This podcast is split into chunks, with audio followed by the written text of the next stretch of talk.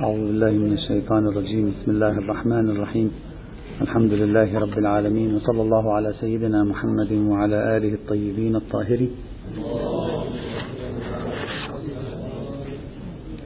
كنا نتكلم في المحور الأخير المتعلق بالذمة والذمام.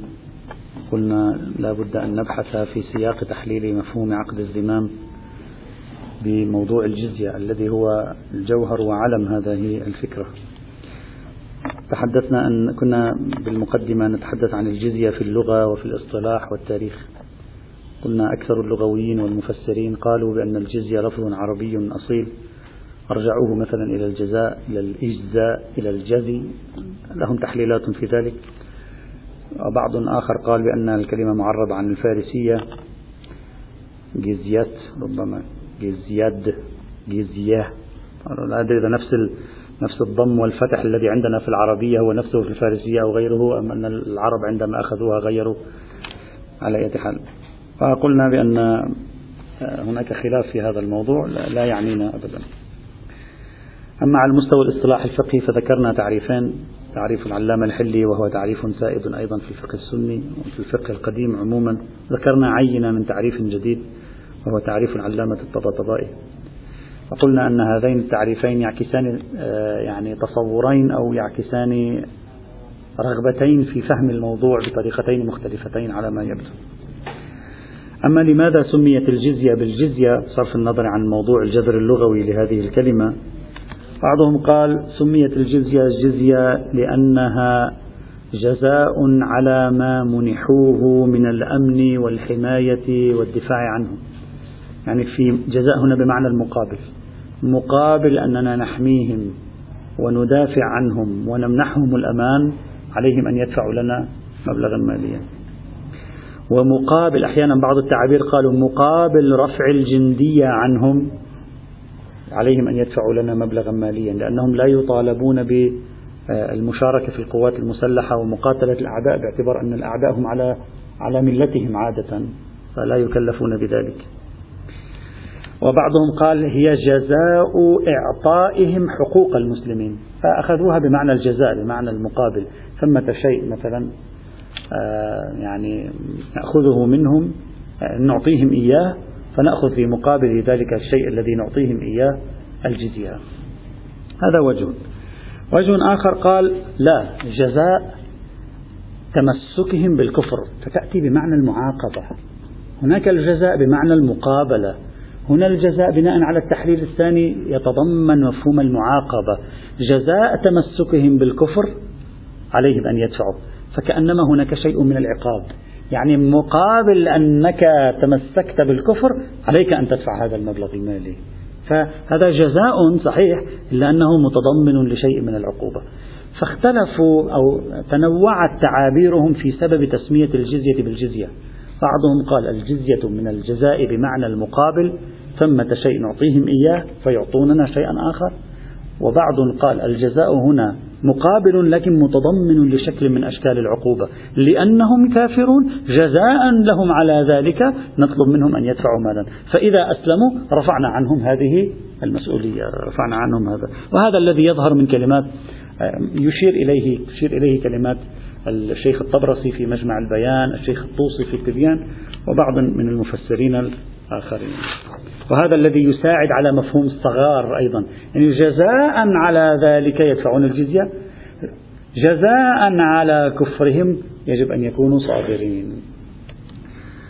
لذلك اللطيف أن الماوردي في كتابه الأحكام السلطانية عبر بعبارة لطيفة. قال واسمها أي اسم الجزية مشتق من الجزاء.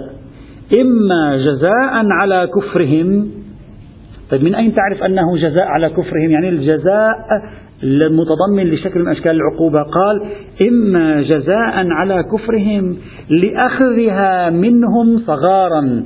يعني مناسبات الحكم والموضوع قرينة السياق تعطي أنها نوع من الجزاء على كفرهم. لأنه يقول حتى يعطوا الجزية عن يد وهم صاغرون. فتعطي معنى العقاب لهم. جزاء على كفركم عليكم أن تعطوا الجزية حال كونكم صاغرين. يقول إما جزاء على كفرهم لأخذها منهم صغارا وإما جزاء على أماننا لهم. هذا بالمعنى الأول يعني نعطيهم شيئا فيعطوننا شيئا آخر.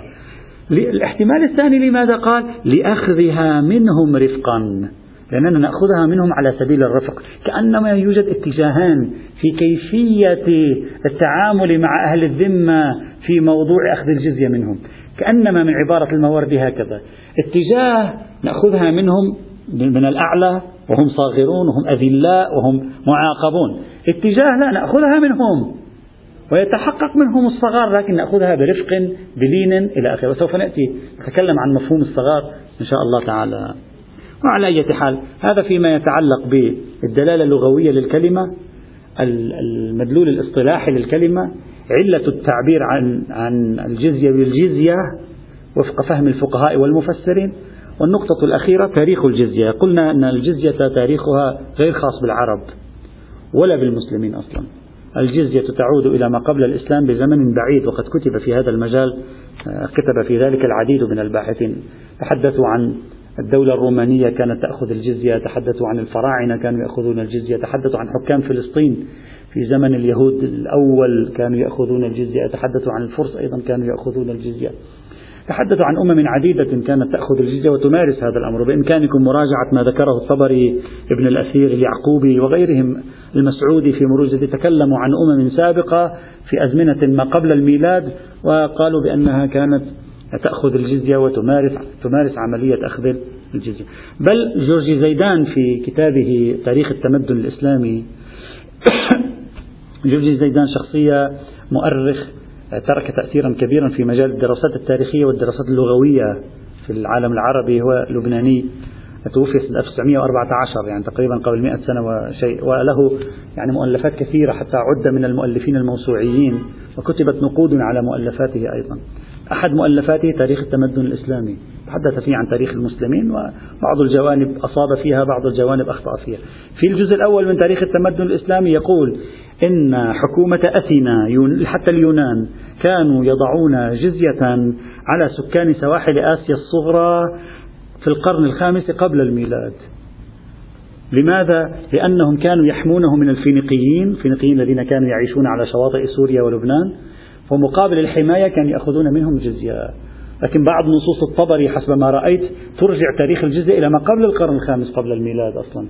أنه يتكلم عن زمان يعني اليهود الأول في القرن العاشر قبل الميلاد والحادي عشر قبل الميلاد وبالتالي يبدو أنها شائعة ليست من مختصات العرب ولا من مختصات الإسلام وهذا أمر يبدو واضحا. أما على المستوى الإسلامي اختلف كثيرا في تاريخ شروع الجزية في, في الإسلام. بعضهم قال في السنة العاشرة للهجرة بعضهم قال في السنة التاسعة للهجرة. يظهر من ابن الأثير في بعض كلماته في تاريخه أنها في السنة السادسة للهجرة. يعني النبي فعلها في السنة السادسة من الهجرة.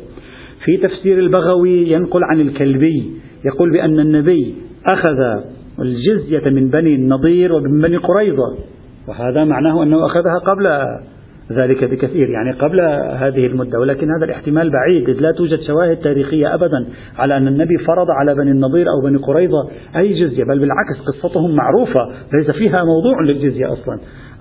قوم آه، أعمل فيهم السيف وقوم أخرجهم أصلا حتى أجلاهم فذهبوا إلى خيبر. وهذا معروف يعني في التاريخ. فاحتمال أن النبي قد وضع عليهم الجزية في هذه الفترة المبكرة يعني احتمال قليل. هذا فيما يتعلق بتاريخ الجزية في الإسلام. الآن بعد هذا التمهيد في معنى الجزية لغة معنى الجزية اصطلاحا في الفقه الإسلامي تبرير هذا استخدام هذه الكلمة في الفقه الإسلامي تاريخ الجزية عند المسلمين وغيرهم. بعد أن مررنا بهذه المقدمة نتكلم الآن عن النقطة الأولى في موضوع الجزية. هل الجزية توضع تجعل في الإسلام في حق أهل الكتاب فقط؟ بصرف النظر من هم أهل الكتاب. هل هم اليهود والنصارى أو نضيف إليهم المجوس والصابئة؟ بصرف النظر. أو أن الجزية ضريبة تجعل في الإسلام لجميع الكفار أو لجميع غير المسلمين. الآن الذي نعرفه نحن الذي أنتم جميعنا نعرفه أن الجزية على أهل الكتاب. لا يوجد شيء غير أهل الكتاب. هذا هو المعروف. غير أهل الكتاب يعمل فيهم السيف أو الإسلام. أما أهل الكتاب فليس هناك إلا السيف أو الإسلام أو الجزية. هذا هو المعروف المتداول بينهم. ما هو الدليل؟ ما هو الدليل على الفكرة المشهورة السائدة التي تقول إن نظام الجزية وبالتالي وبالتالي ممكن جدا أن يكون نظام الذمية. إذا قلنا الجزية والذمية واحدة بعدين سيجي. وبالتالي نظام الذمية هو نظام خاص بأهل الكتاب. ما الدليل؟ أهم الأدلة وأولها الآية القرآنية العمدة في بحث الجزية والذمام. قوله تبارك وتعالى قاتلوا الذين لا يؤمنون بالله ولا باليوم الآخر ولا يحرمون ما حرم الله ورسوله ولا يدينون دين الحق من الذين أوتوا الكتاب. قال قاتلوا هؤلاء الذين هم من الذين أوتوا الكتاب. ومن هنا بيانية. يعني قاتلوا هؤلاء الذين هم أوتوا الكتاب حتى يعطوا الجزية عن يد وهم صاغرون كما جاء في سورة التوبة الآية 29 طيب كيف الدليل الآن؟ نركب. نقول الآيات القرآنية الآمرة بالجهاد مطلقا قالت إما القتل وإما الإسلام. مثل قوله تعالى وقاتلوهم حتى لا تكون فتنة ويكون الدين لله. أو قوله تعالى فإذا انسلخ الأشهر الحرم فاقتلوا المشركين. عندنا مجموعة من الآيات ظاهرها لزوم مقاتلتهم حتى يقتلوا أو يسلموا. هذه مجموعة. وعندنا آية الجزية. آية الجزية قالت حتى يعطوا الجزية. فتكون مخصصة للإطلاقات الواردة في لزوم مقاتلة غير المسلمين إلى أن يسلموا أو يقتلوا أو, أو يقتلوا. مخصصة. نقتصر على مقدار التخصيص. مقدار التخصيص أين؟ من الذين أوتوا الكتاب. فنقول يجب مقاتلة كل من هو ليس بمسلم إلى أن يسلم أو يقتل إلا أهل الكتاب. فقد أضيف إليهم يسلم أو يقتل أو الجزية في آية الجزية. فضم الآيات الجهادية إلى بعضها بعضا وظاهر آية الجزية اختصاص بالذين أوتوا الكتاب ضمها إلى بعضها بعضا ينتج هذه النتيجة. وهذا هو مبنى الفقهاء في هذه القضية مشهور فقهاء المسلمين. إلا أن هذا الاستدلال على الفهم المشهور وقع موقعا للمناقشة. أنا توجد هنا مناقشات. المناقشة الأولى أو الملاحظة الأولى؟ الآن خلينا نتوقف قليلا مع الآية لأنها مهمة بالنسبة إلينا. أول ملاحظة يا أخي أنت ما قرأت الآية؟ الآية تقول من الذين أوتوا الكتاب. إذا الآية كلها حسب تفسيركم تتكلم عن نظام الجزية على الذين أوتوا الكتاب. يا أخي يا عزيزي هل الذين أوتوا الكتاب لا يؤمنون بالله؟ ما الآية تقول في البداية قاتلوا الذين لا يؤمنون بالله فأهل الكتاب يؤمنون بالله. أنت تقول هذه الآية خاصة بأهل الكتاب. إذا كانت الآية خاصة بأهل الكتاب معنى كل هذه الأوصاف الموجودة في هذه الآية ترجع إلى أهل الكتاب. هل أهل الكتاب لا يؤمنون بالله؟ يؤمنون بالله يا أخي هذا معروف. ولا باليوم الآخر. ألا يؤمنون باليوم الآخر؟ يؤمنون باليوم الآخر. هذا أيضا معروف. هذا الإشكال الأول. إذا كانت هذه الآية التي تفرض نظام الجزية خاصة فقط وفقط بأهل الكتاب وبالتالي جميع فقرات هذه الآية القرآنية الكريمة ما قبل قوله من الذين أوتوا الكتاب ينبغي أن تكون حديثا فقط وفقط عن أهل الكتاب. إذا كان الأمر كذلك فكيف تريدنا أن نصدق أن القرآن الكريم يصف الذين أوتوا الكتاب بأنهم لا يؤمنون بالله ولا باليوم الآخر مع العلم قطعا ويقينا بأنهم يؤمنون بالله واليوم الآخر؟ هذا لا يشك فيه أحد. ما قال مشرك يشركون بالله. لو قال يشركون بالله ممكن. لكن يؤمنون بالله وباليوم الآخر وهذا واضح. لا ينبغي الشك فيه. في زمن النبي لا يوجد أحد يقول بأنه لا نؤمن بالله ولا باليوم الآخر. فإذا لا بد أن لا يكون هذه أن لا تكون هذه الآية خاصة بأهل الكتاب. لا بد أن في جماعة آخرين موجودين في هذه الآية. لأن هذه الصفات لا تنطبق على أهل الكتاب. أهل الكتاب دخلوا في الآية. لا نشك في ذلك. لكن يبدو يوجد آخرون أيضا دخلوا في الآية القرآنية الكريمة. الآن سنعطي الاحتمالات واحد منها هذا الذي ستقولونه لكنه لا يحل المشكلة. هذا يعزز المشكلة عليهم. الآن سنرى. طيب.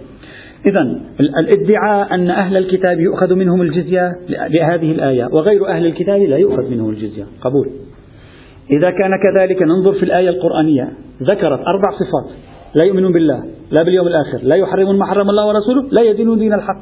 طيب هذه الأربع صفات تنطبق على أهل الكتاب اثنين منها الأخيرات تنطبق ما مشكلة. لا يحرم ما حرم الله ورسوله بناء على أن المراد برسوله خصوصا إذا كان المراد به رسول الله صلى الله عليه وآله وسلم واضح. لا يدينون دين الحق واضح هذا لا نشك فيه. لكن لا يؤمنون بالله واليوم الآخر غير صادقة؟ وبالتالي قال المست... أو يفترض أن يقول المستشكل هنا إن المراد بالآية تطبيق نظام الجزية على أهل الكتاب وغيرهم.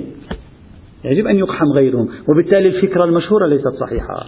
طيب إذا كان الأمر كذلك ما زال الإشكال ما زلنا نطرح الإشكالية الآن. ينفتح أمام أمامنا احتمالين إضافيان في تفسير الآية القرآنية الكريمة. الاحتمال الأول أن تكون الآية بصدد فرض نظام الجزية على جميع الكفار كل غير مسلم. كل غير مسلم عليه نظام الجزية أصلا الآية ليست خاصة بأهل الكتاب وإنما شاملة لجميع من هو غير مسلم. وكلمة من الذين أوتوا الكتاب بيان نحافظ على بيانيتها نحافظ على بيانية من هنا. بيان للذين لا يدينون دين الحق يعني بيان للمقطع الأخير من الآية. ولا يدينون دين الحق. هؤلاء الذين لا يدينون دين الحق هم أهل الكتاب. فصارت الآية تقول كل من لا يؤمن بالله هذا يجب أن يفرض عليه نظام الجزية. كل من لا يؤمن بيوم القيامة يفرض عليه نظام الجزية. كل من لا يحرم ما حرم الله ورسوله يفرض عليه نظام. وكل من يدين بدين غير الدين الحق. هم أهل الكتاب. هؤلاء يفرض عليهم الجزية. وبالتالي يكون نظام الجزية إن لم نقل شامل لجميع غير المسلمين فأغلب غير المسلمين. لأنه غير المسلم إما لا يؤمن بالله وإما لا يؤمن بيوم القيامة وإلا ما لا يحرم ما حرم الله ورسوله وإما لا يدين دين الحق. وهذا هم. فبناء عليه تتغير كل نظرتنا لنظام الجزية. يصبح نظام الجزية غير خاص بأهل الكتاب وإنما يجب أن نقول كل من نقاتله نهاية الحرب معه واحدة من ثلاث. القتل أو أن يسلم أو أن يخضع ويدفع الجزية. تغير كل النتيجة الفقهية حينئذ هذا الاحتمال الأول في مثل هذه الحال. يظهر من بعض الفقهاء ما زلت في الاحتمال الأول. يظهر من بعض الفقهاء المسلمين بصرف النظر الآن عن هذه الآية. يظهر أنهم كأنما فهموا من هذه الآية هكذا. لأنهم يفتون بذلك. أصلا يوجد فقهاء مسلمون يفتون بأن نظام الجزية ليس خاصا بأهل الكتاب. موجود هذا. ويخبرنا عن هذا التيار الفقهي عند المسلمين. نص مهم للقرطبي. القرطبي في تفسيره الجامع لأحكام القرآن ماذا يقول؟ لاحظ. يقول قال الأوزاعي أحد فقهاء السنة الذين كان لهم مذهب وتوفي وانقرض مذهبه مدفون في بيروت. قال الأوزاعي تؤخذ الجزية من كل عابد وثن أو نار أو جاحد أو مكذب. هذا الأوزاعي أحد أئمة المذاهب الفقهية يقول بذلك. ويكمل القرطبي يقول وكذلك مذهب مالك. إذا مالك أيضا يقول بذلك. فالظاهر أنهم فهموا من الآية العموم بالمعنى الذي احتملناه الآن. وكذلك مذهب مالك. فإنه رأى أن الجزية تؤخذ من جميع أجناس الشرك والجحد. عربيا أو عجميا تغلبيا أو قرشيا كائنا من كان إلا المرتد. المرتد لا تؤخذ منه الجزية.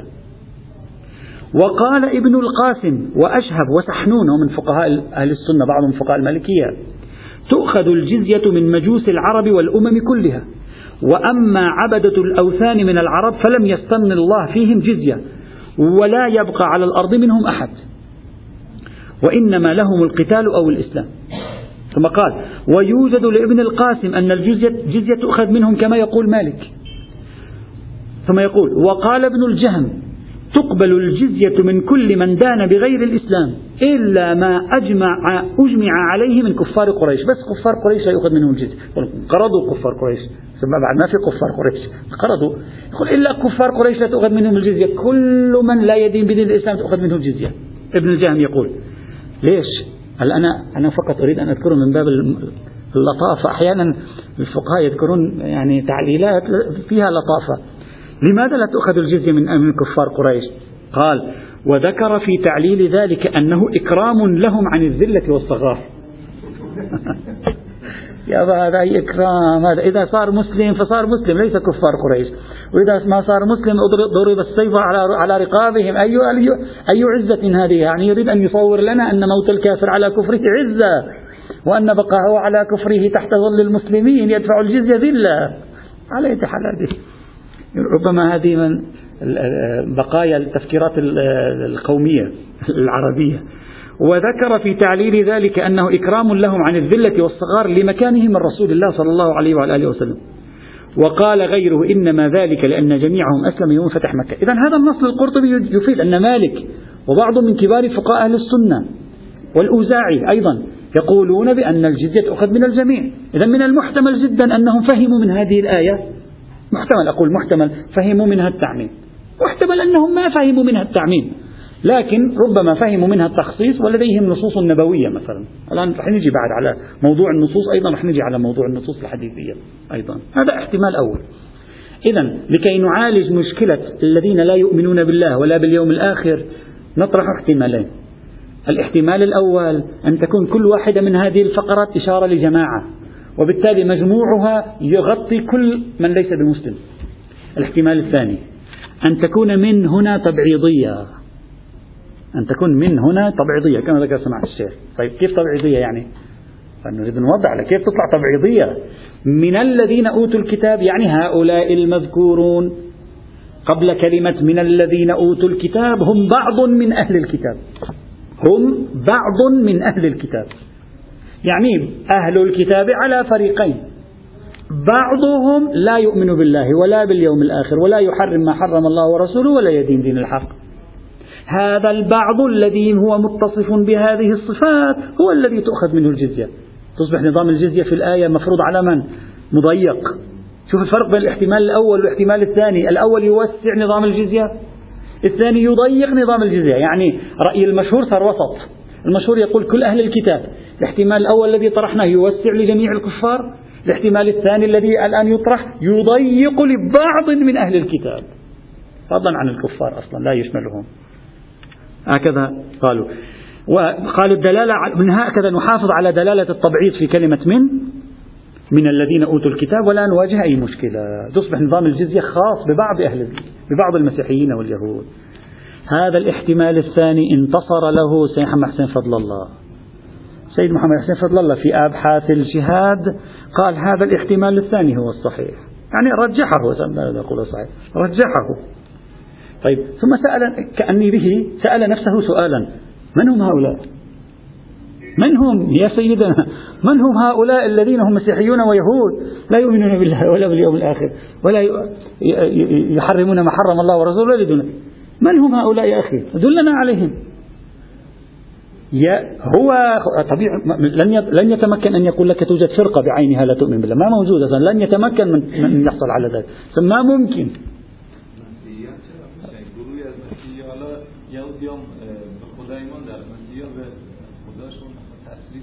لا لا أنتم ذهبتم الآن إلى الشرك. نحن نتكلم عن عدم الإيمان بالله. لا عدم توحيد. الآن بعد قليل سوف نتكلم.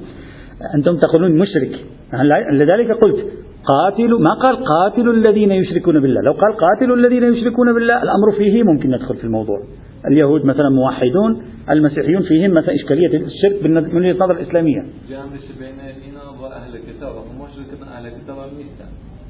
المشركون؟ نعم. نعم.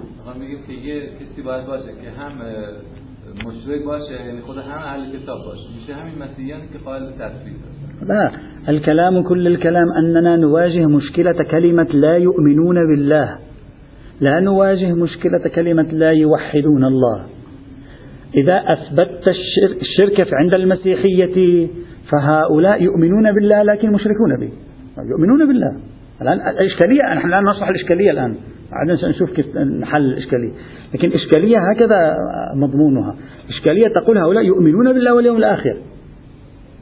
كيف تحل مشكلة الإيمان بالله؟ أنت تريد أن تقول لي كأني بك تريد أن تقول لي هؤلاء يؤمنون لكن سنخ إيمان شركي فكأنه ليس بإيمان. هذا رح يجي. هذا رح يجي. لا كثير أغلب المفسرين قالوا هذا الرأي. الآن سيأتي.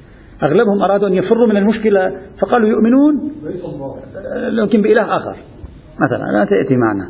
لكن الآن نحن مع ظاهر الآية الأولية لا يؤمنون يؤمنون جماعة. هذه القضية هنا. قبل از من أهل کتاب چهار تا گزاره هست و هر کدوم رو یک ویژگی حساب کردیم این في الاحتمال الأول هذا. نه نه همین گفتیم که خیلی سخته کسی پیدا نمیشه در خارج. خب. هم لا یؤمن بالله هم لا بالیوم الاخر اینها در حالی که اگه اینها مثلا ناظر مثلا شاطبی اینجا باشه بگی بابا چرا اینجور سخت خب. عرفی مثلا نگاه کن نه دینی داره. با اینکه میگه من مسیحی ام ایمان به آخرت نداره داره گناه می‌کنه. الان کسی که مثلا من مسلمانم گناه می‌کنه. میگه خب تو ایمان به آخرت میگه نداره که داره گناه می‌کنه. اگه اینجور فهم عرفی باشه این خیلی سخت هم نمیشه. يلا الآن سنتكلم عن الآن الآن سيد فضل الله سوف يقول شيء قريب من هذا الذي تقول لأنه هو سيواجه مشكلة الآن فيريد أن يفر من المشكلة. فماذا قال؟ لما لم يتمكن من أن يضع يده على فرقة بعينها أو جماعة بعينها من المسيحيين أو اليهود تتصف بهذه الصفات قال قال المراد من ذلك أن أهل الكتاب على نوعين. نوع منهم يؤمنون ويعلنون اعتقادهم. هلا عاصون غير عاصين بحث آخر. ونوع منهم ظاهرهم المسيحية ظاهرهم اليهودية. هؤلاء نعم في الهوية الاجتماعية مسيحيون ويهود لكن واقعهم انتمائهم الحقيقي سلوكهم حياتهم لا علاقة لها بالإيمان واليوم الآخر. أصلا لا يؤمنون يظهرون أنهم يؤمنون فقد مندمجون في الحياة المسيحية واليهودية ولكن في الحقيقة هم لا يؤمنون بالله واليوم الآخر. وبهذه الطريقة تصور سيد فضل الله أن المشكلة انحلت. يعني صار عندي في بين في أهل الكتاب جماعتين. جماعة تظهر الإيمان بالله وهي مؤمنة بالله. وجماعة تظهر الإيمان بالله لكن في واقعها ليس لها انتماء للإيمان بالله تبارك وتعالى. فهؤلاء ليسوا مؤمنين بالله. لكن يظهرون أنهم مؤمنون وفي الحق هم ليسوا بمؤمنين أشبه بال خلينا نقول أشبه بالمسلمين. أليس في بين المسلمين من هو مؤمن حقا؟ ومن هو منافق؟ وهذا نفس الشيء. يقول يقول هكذا. هذه عمل ولذلك القرآن الكريم يستشهد بآية. يقول لذلك القرآن الكريم لما يتكلم عنهم في الآية 110 من سورة آل عمران ماذا يقول؟ يقول منهم المؤمنون وأكثرهم الفاسقون. فيضع مقارنة بين الفسق والإيمان. يقول منهم المؤمنون وأكثرهم الفاسقون. ويتكلم عنهم. إذا أكثرهم ليسوا بمؤمنين بهذه الطريقة. وهذه الاستشهاد بهذه الآية القرآنية سوف يساعده. تفضل. مشكلة التشريع. نعم.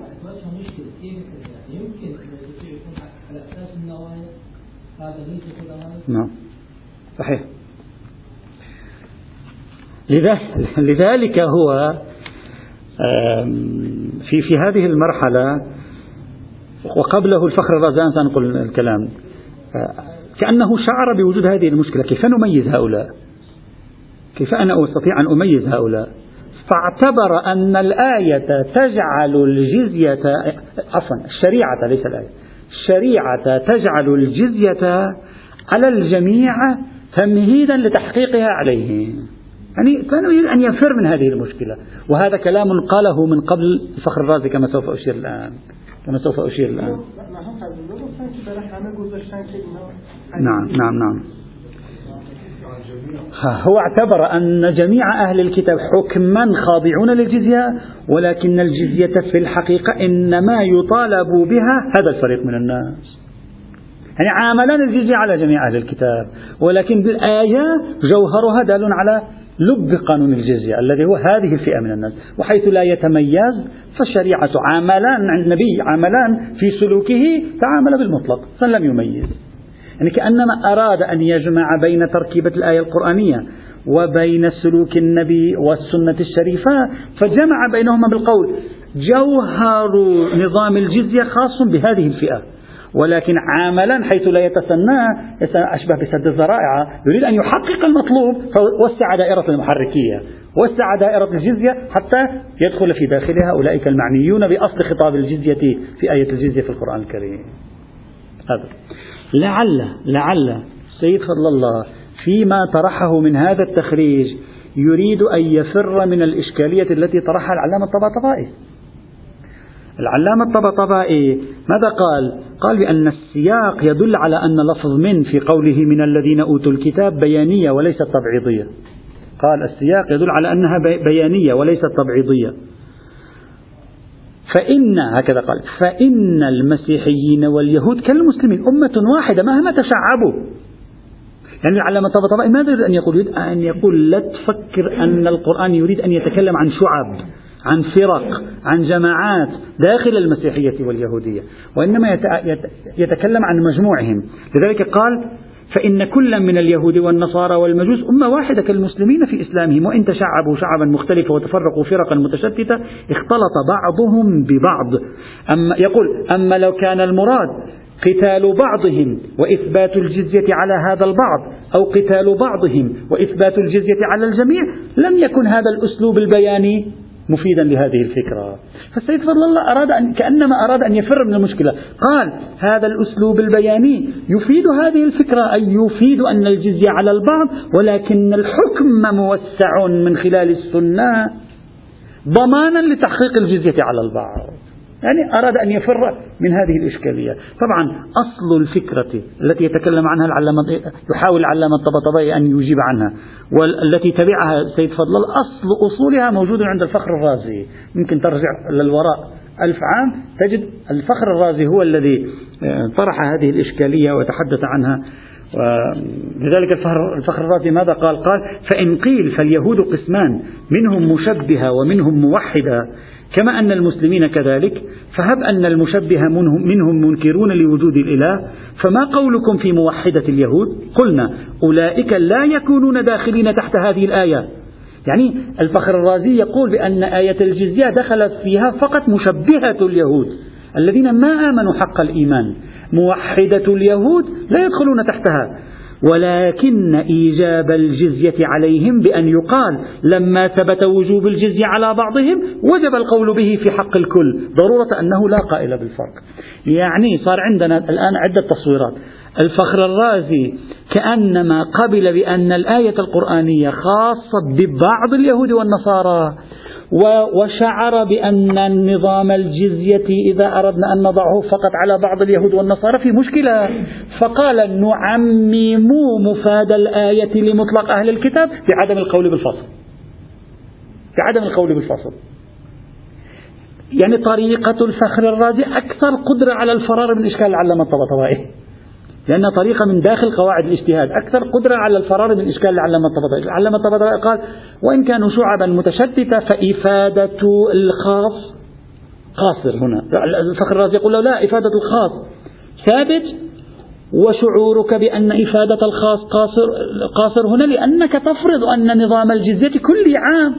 نحن نقول لك هذه الآية خاصة وتعميم نظام الجزية بعدم القول بالفصل. وهذا هو الذي جعلنا نقول بأن نظام الجزية عام. للآية القرآنية الكريمة الآية ليست نظام الجزية فيها عام بل هو ضيق.